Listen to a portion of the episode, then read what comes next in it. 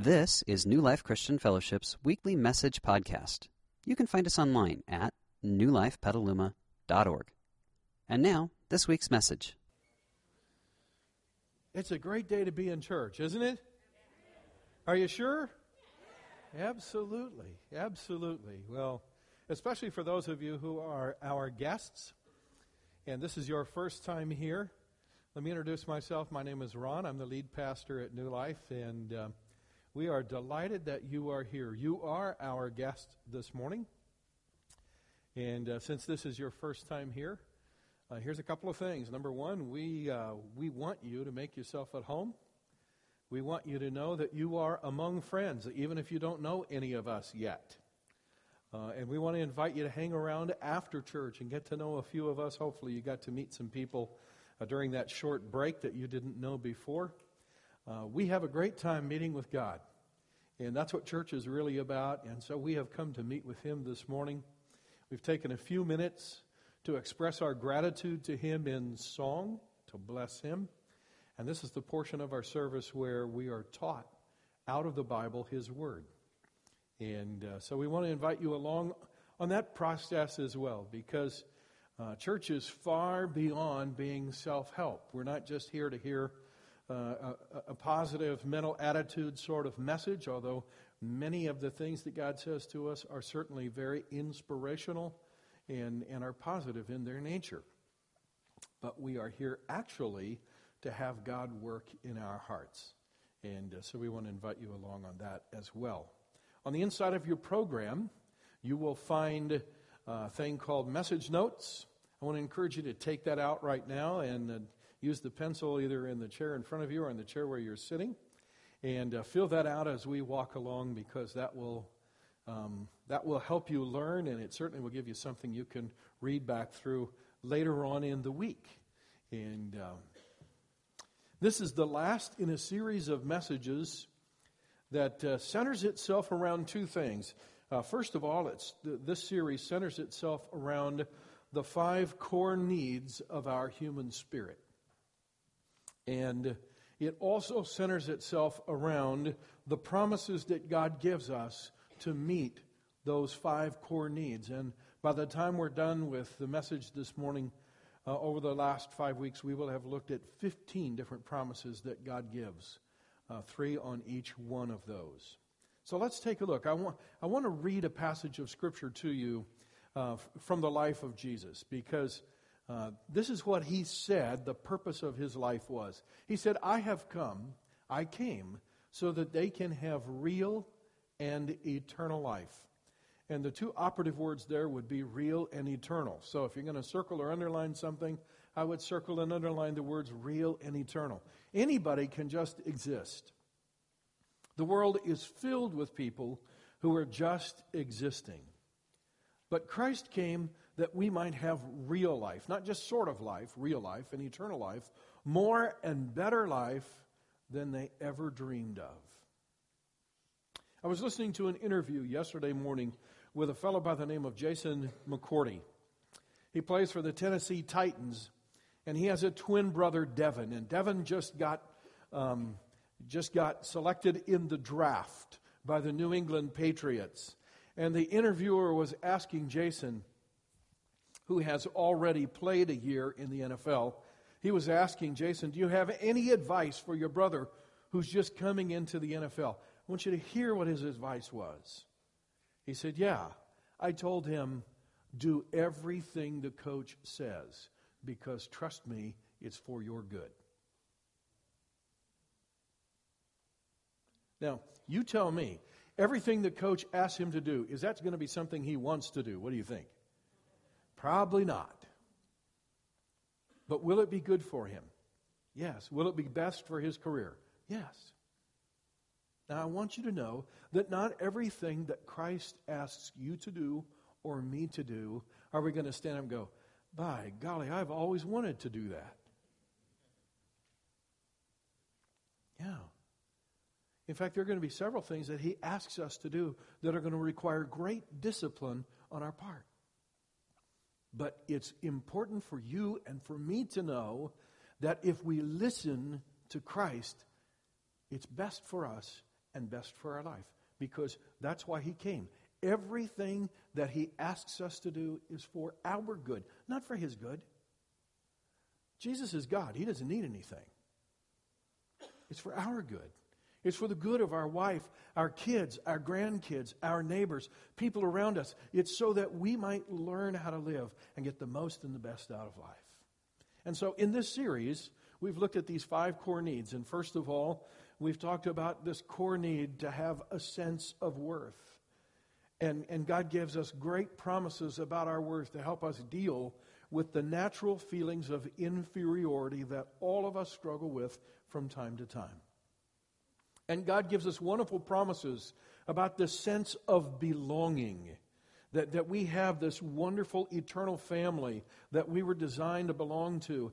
And, and, and, we have this great second family called the church that we were designed to belong to. And that's to help us deal with our feelings of insecurity and loneliness. And then he gives us a sense of purpose so that we can, ha- we can deal with the feelings of insignificance, so that we know our lives. It's amazing that God would use us on this temporary earth, on this very short lifespan that you and I have, to do eternal things through us, um, so that we know that when our life is done, God has done eternal things through us. And, and that's huge. And then God's given us a sense of competence, we talked about last week, to deal with that sense of inadequacy that we all face as we go through the various stages of life.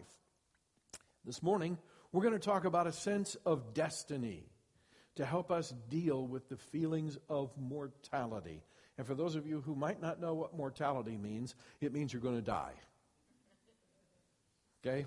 Sorry, it's a little blunt, but that's basically what it means. And I can tell you that the older I get, the more aware I am of that. Yeah. It, it, that's just the, the nature of things. And, and sooner or later, we all have this sense of, oh my goodness, someday it's going to wind down for me. Someday, my life as I know it is going to end. Wow. And yet, there's something deep inside of us that says, got to be more than that. And there certainly is. And God gives us a great sense of destiny to help us deal with those feelings of mortality. So, let me give you some backdrop principles that uh, come straight out of Scripture. And so, here's the first one A sense of destiny empowers us to deal with the unpleasant realities of the present. Everyone sitting here in the audience, no matter who you are, at some point in your life, even right now, you have at least one or two unpleasant realities that you're having to learn how to deal with. And some of you have a lot more than that. Yeah.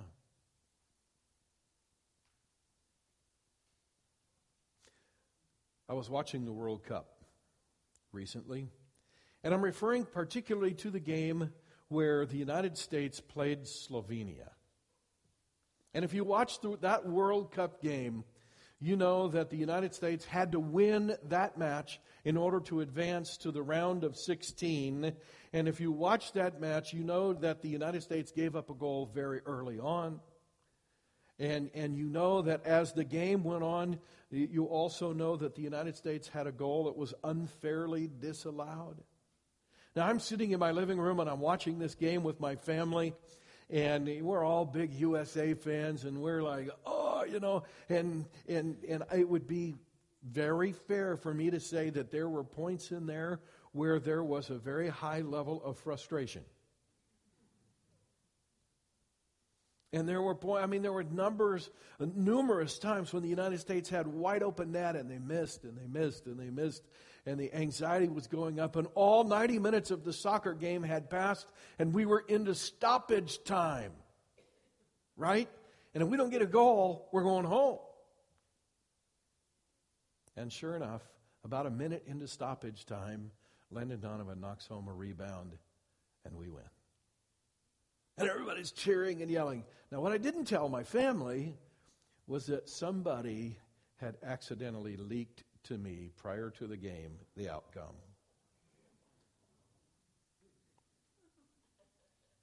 So on the inside, I was calm.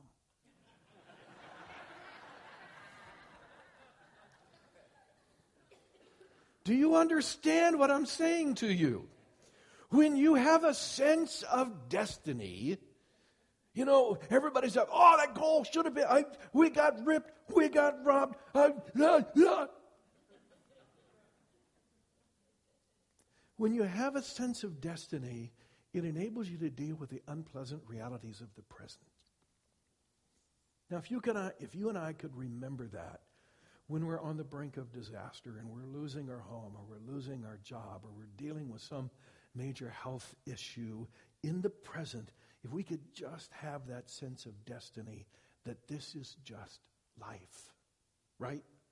Because I have eternal life coming. I know how it ends. I know where I'm going. I know where my family's going. Boy, I tell you what, it just helps everything just get in perspective. And I can deal with the unpleasant realities of today. Secondly, the thing we should know about a sense of destiny is it guides us in making right choices in the present.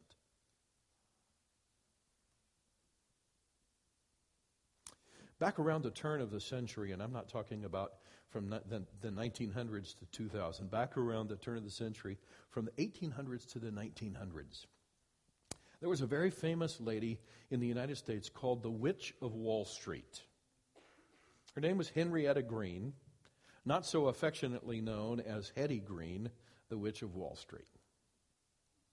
Her father was a shipping magnate, and on his deathbed, he imparted to his daughter a wrong sense of destiny.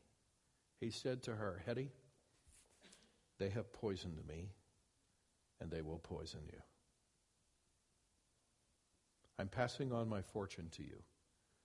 And she inherited $6 million back in the late 1800s. If you know anything about the standard of money back in those days, that was a lot of money. Now, you fast forward a few decades, and when Hetty Green died, her fortune was about $2 billion dollars. Easily the wealthiest woman in the United States or in the world.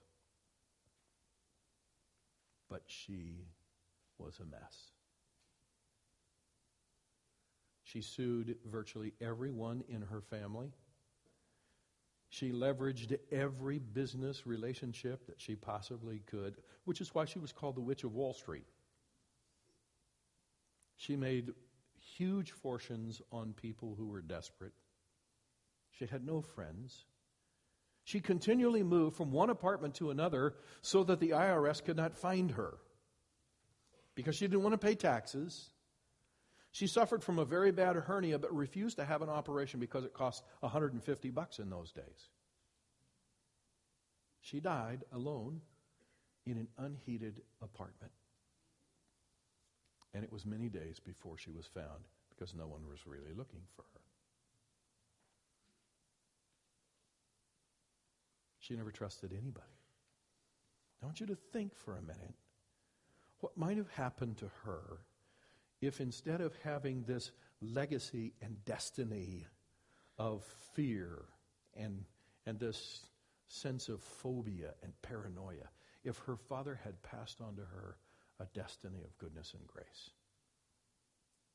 You know, when you have a proper sense of destiny given to you by God, it enables you to make right choices in the present. And if you don't have that, you end up making whatever choices you think might work out based upon what you think might be true. Now, now, it's no surprise then, because the sense of destiny is so important to us, that God addresses it directly in His Word. So we're going to take a look at that, but I want to give you a one word summary for what God says about our destiny, and that's backdrop principle number three. Here it is. Our destiny is summed up in one word, and what is it? Salvation. Now, here's what I want you to know the human spirit that you have and the human spirit that I have was actually designed to live in connection with God.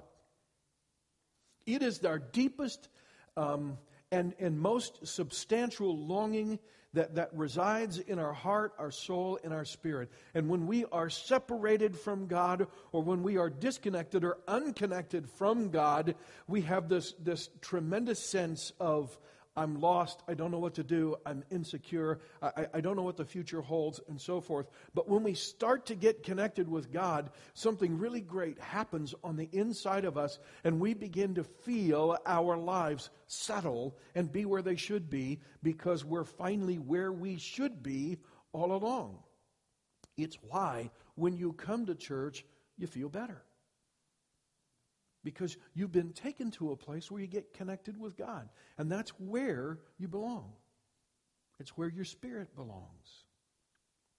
But the whole concept of salvation or this connection with God that eventually gives birth to eternal life where we live with God forever, that was not an easy process for God, and it's not an easy process for you and me. It's not expensive, but it's not easy. So we're going to talk about that this morning.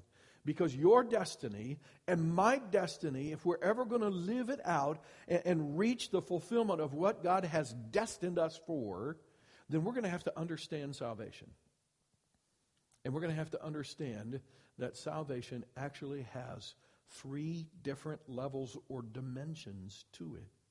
And it's going to be important for us to understand all three and to participate in all three. And so this morning, I'm going to give you a parable. Just like Jesus taught in parables, I'm going to give you a parable. In, in if, if I can be excused for a bad pun, the sermon is going to go straight to the dogs. Okay? Because we're going to talk about a dog's life and what we can learn from that. So here's promise number one. Take a look.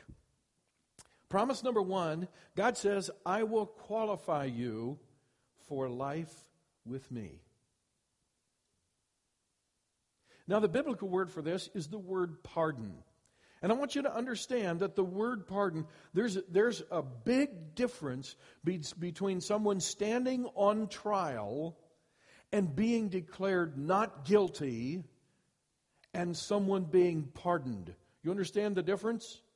In order to be pardoned, you have to be guilty and convicted of a crime, and then someone who has the ability to write out a pardon for you has to decide that you are worth pardoning, and they have to officially pardon you from what you've done.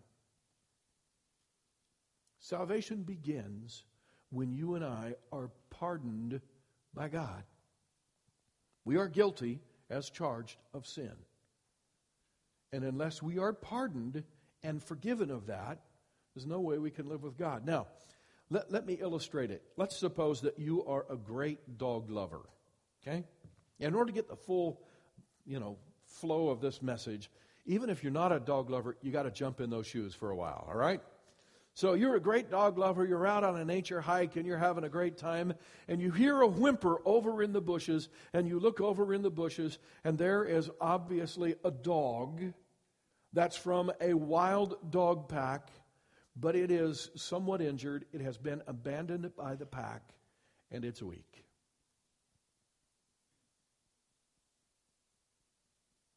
Well, you're a dog lover. You know what to do, right? And you decide, I'm going to rescue that dog. So you pick up the dog and you take the dog home. Now, it's from a wild dog pack, so what does its fur look like? It's matted. It's mangy.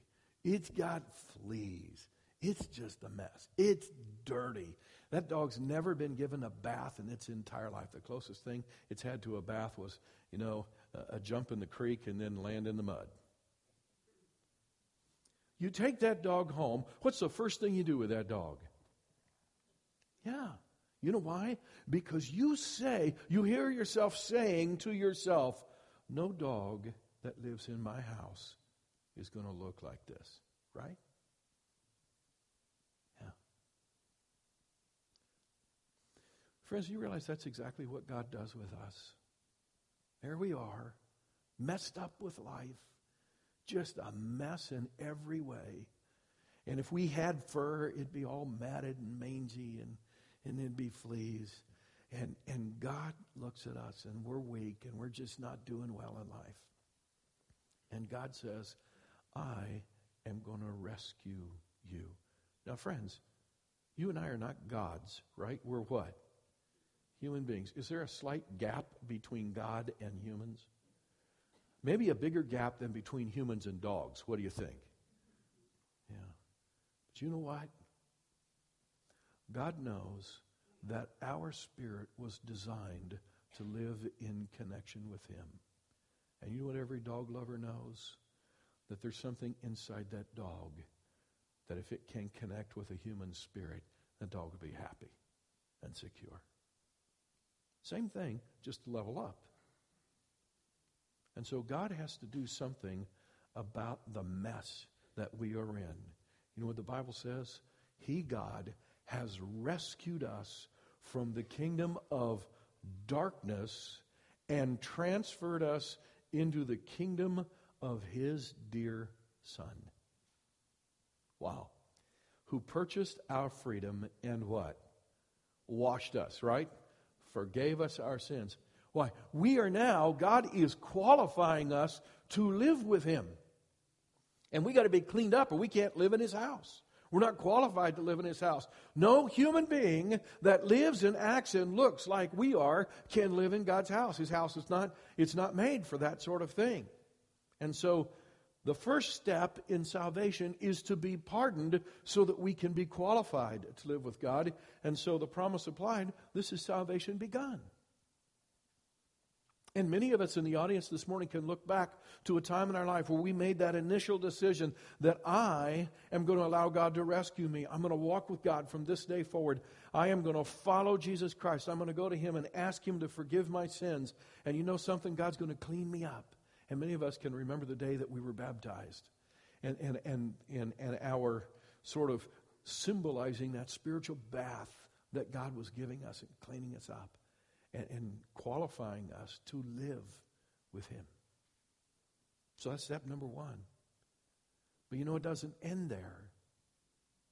There's a second part of salvation. And friends, if we never get beyond step one, my goodness, we will never have the kind of life that God intended for us to have because step number two is built on step number one. Let's take a look at promise number two. Promise number two is I will not only qualify you to live with me, I will prepare you to live with me. And this is a process. The first was a pardon.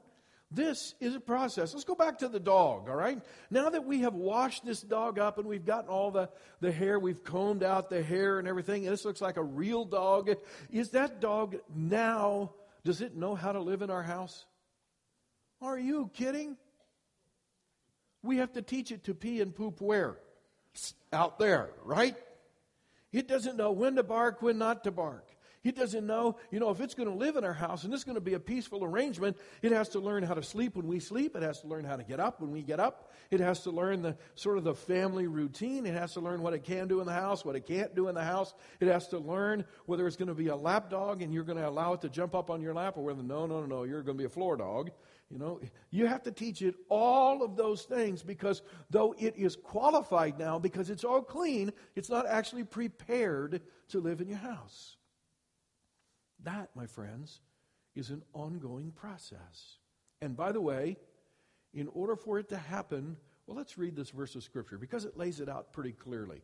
Here it is Dear brothers and sisters, I plead with you to give your bodies to God because of all he has done for you. Let them be a living and holy sacrifice, the kind that he will find acceptable. And then it goes on to say, this is truly the way to worship him. Don't copy the behavior and the customs of this world, but let God transform you into a new person by changing the way you think.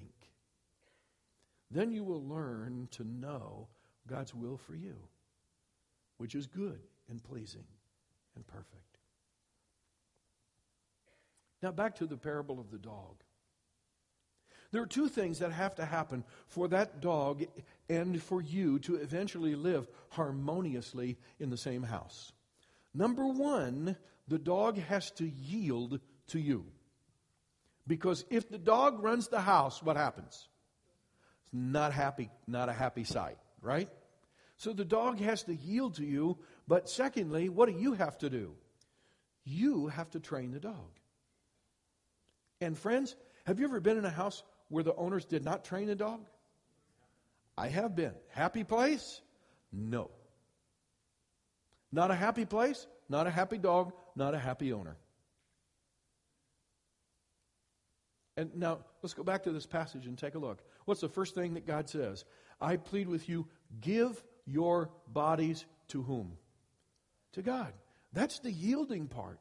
Now, if you bring this dog into your home and you try and try and try to train it, but that dog is so wild, it will not receive any training from you. It will not cooperate. You've been working at it for months. It won't come when you call it. It pees wherever it wants to pee, poops wherever it wants to poop. At some point, that relationship is going to end. Because you realize we're not made to live together.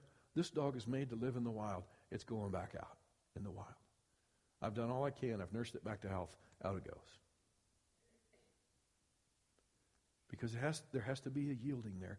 And by the way, friends, when you and I come to Christ, if we think, oh, I'm just coming for a bath, Jesus is going to clean me up and then I'll do whatever I want to do.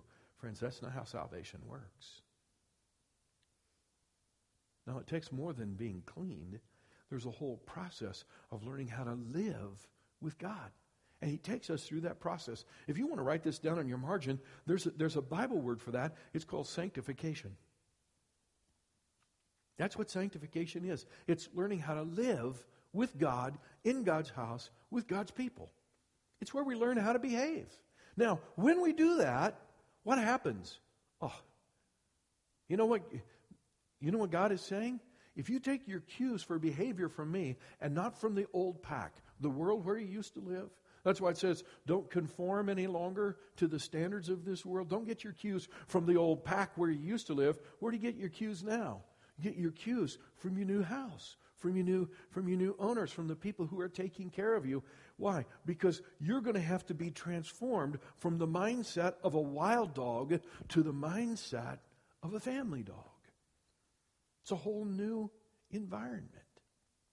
Which is why it says, don't copy the behaviors and customs of this world, but let God transform you into a new person by changing the way you think. And this is, my friends, is why we come to church every Sunday.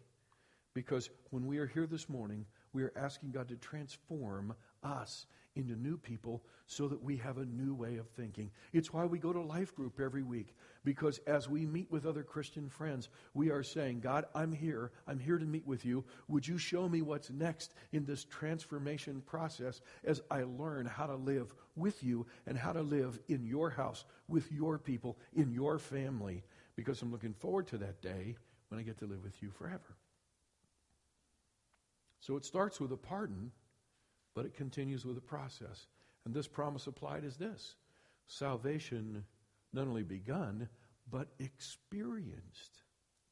And those of you who have been Christians for years, assuming you've been involved in this process, I know some people who have been Christians for 30 years, but they kind of only have one year experience repeated 30 times.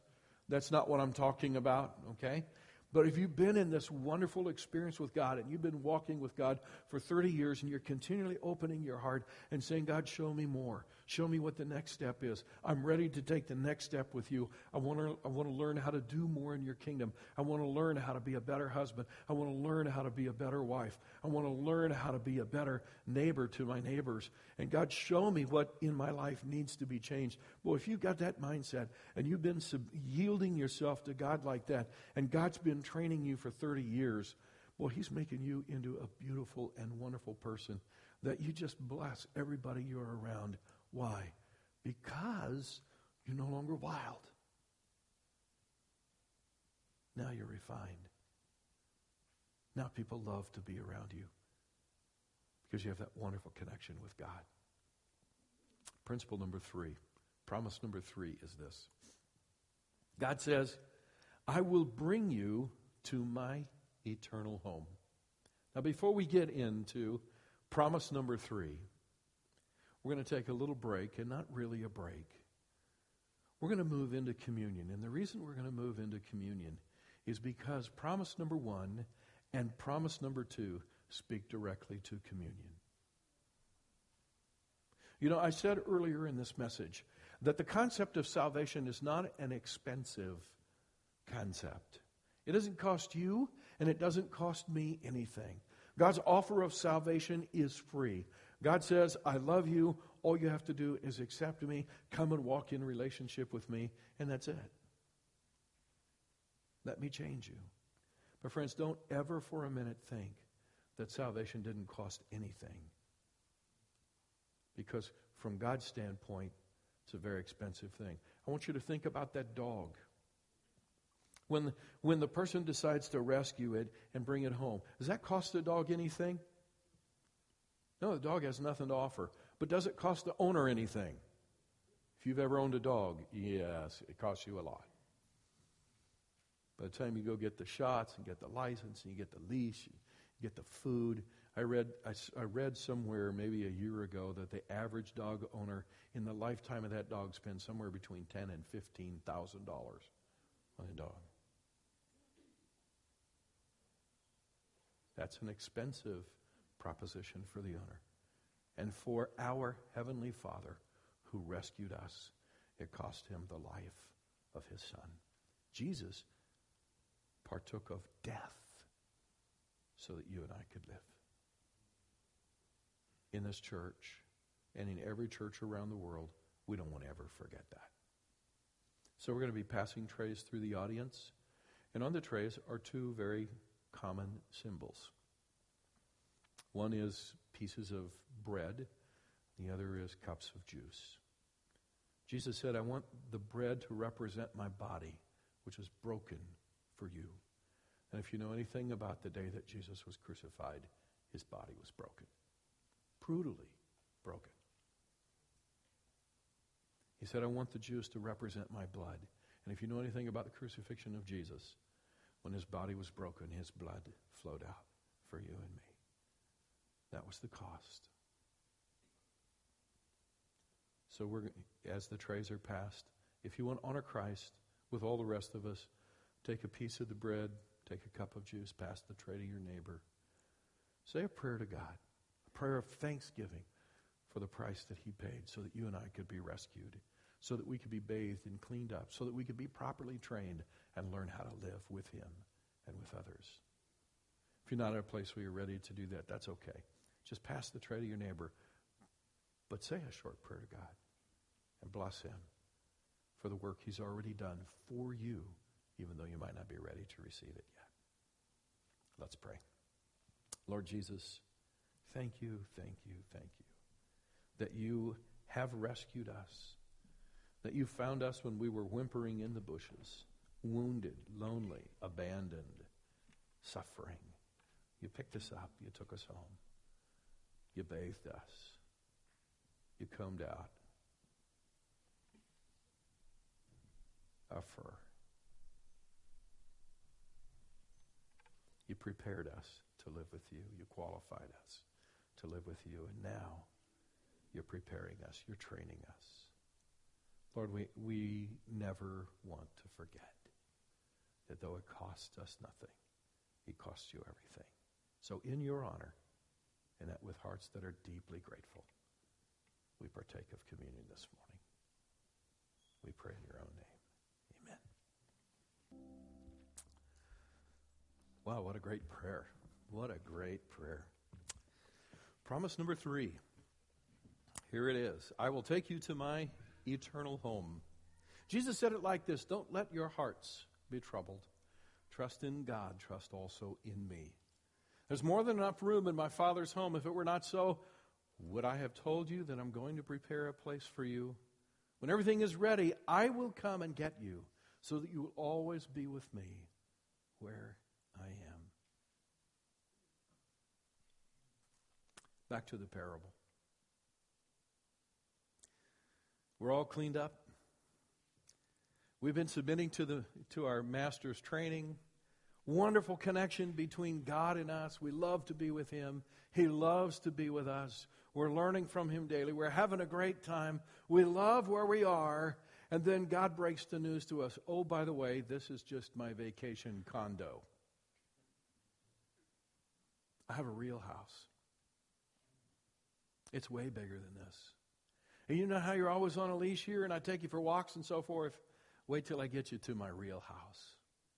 There's acres to explore. You will love.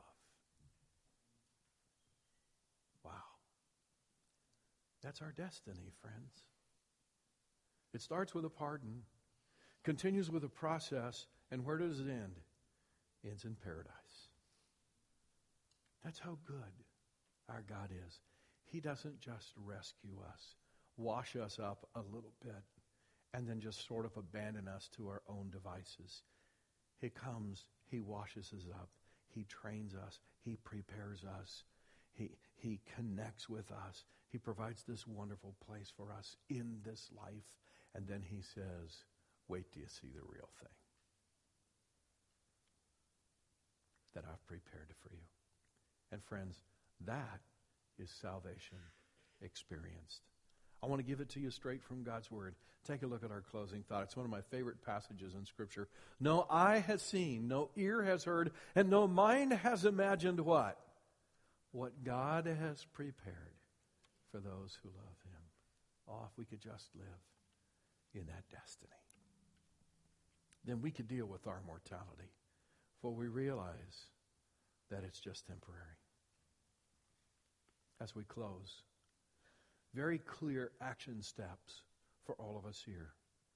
First, for those of us just been hanging around church, maybe maybe our husband is a Christian and we haven't made that decision yet, but we keep coming to church with him, or maybe our wife's a Christian and but we haven't made that decision. We keep coming to church with him. We keep hanging around church, and we think that somehow if I hang around the church, I'm automatically part of the family. Friends, that's not how it works. You have to make a decision to walk with God. And He gives you that opportunity this morning for you to say, okay, I'm ready now to come and live in God's house. I want Him to be my Lord, my Savior. That's salvation begun. If you want to make that decision on the welcome card, on, the, on that uh, communication card that you have there, there's a place to say, I want to come into a relationship with God. I want to encourage you to mark that. We'll get in touch with you this week, and we'll assist you in making that decision so salvation can begin to take place in your life. For those of us who made that decision some time back, and we look at our lives, you know, the amazing thing is it's, it's, it's easy to sort of revert to the pack style, isn't it? Yeah. Well, there's the next step, whatever that next step is. I prayed for myself, even during communion. I was praying, God, show me what the next step is in my life in learning how to live in your house. Because as long as I live, I want to learn, I want to grow, I want to develop. So I want to challenge you with that. I'm going to pray and I'm going to give you space and time. And it, it could be that God is stirring something in your heart. He's stirring you to say, Today I make that decision, or today I get involved in a life group, or today I join a ministry, or today I return to a commitment I made to God. Maybe you made a commitment to support some great cause. It might be New Life, it might be some other cause of God around the world, but somehow you've just sort of wandered away from that cause and, and, and, and you're no longer fulfilling that commitment that you made to God. And God is saying, No, no, I'm calling you back to that. Because I was moving in your life at that time and I want to bring you back to that space. Or it could be some habit you've let grow in your life that you know doesn't bless and honor God, and it certainly doesn't bless anybody around you. I want to give you space while I pray. Lord Jesus, we've come to meet with you this morning, and now you're meeting with us. You're stirring in our hearts things that you're calling us to. Lord, for those of us who've been hanging around, and this is the morning where we say, Today I officially choose to be rescued by Jesus. Would you give us courage to make that decision? For those of us, Father, who, who are already in your house, but we've got something we've let develop in our life, or you're calling us to a ministry or to a life group, or to return to some commitment we've made to you. Maybe it's to return to regularly feeding ourselves from your word every day. Whatever it is, Lord, stir it in us and give us courage to act on it so that we might not only be pardoned, but be in the process so that we can be ready for paradise whenever that comes. We bless and thank you, and I pray in Jesus' name. Amen. We hope you enjoyed this week's message. You can find more information about New Life, including contact information, at newlifepetaluma.org. Thanks for listening.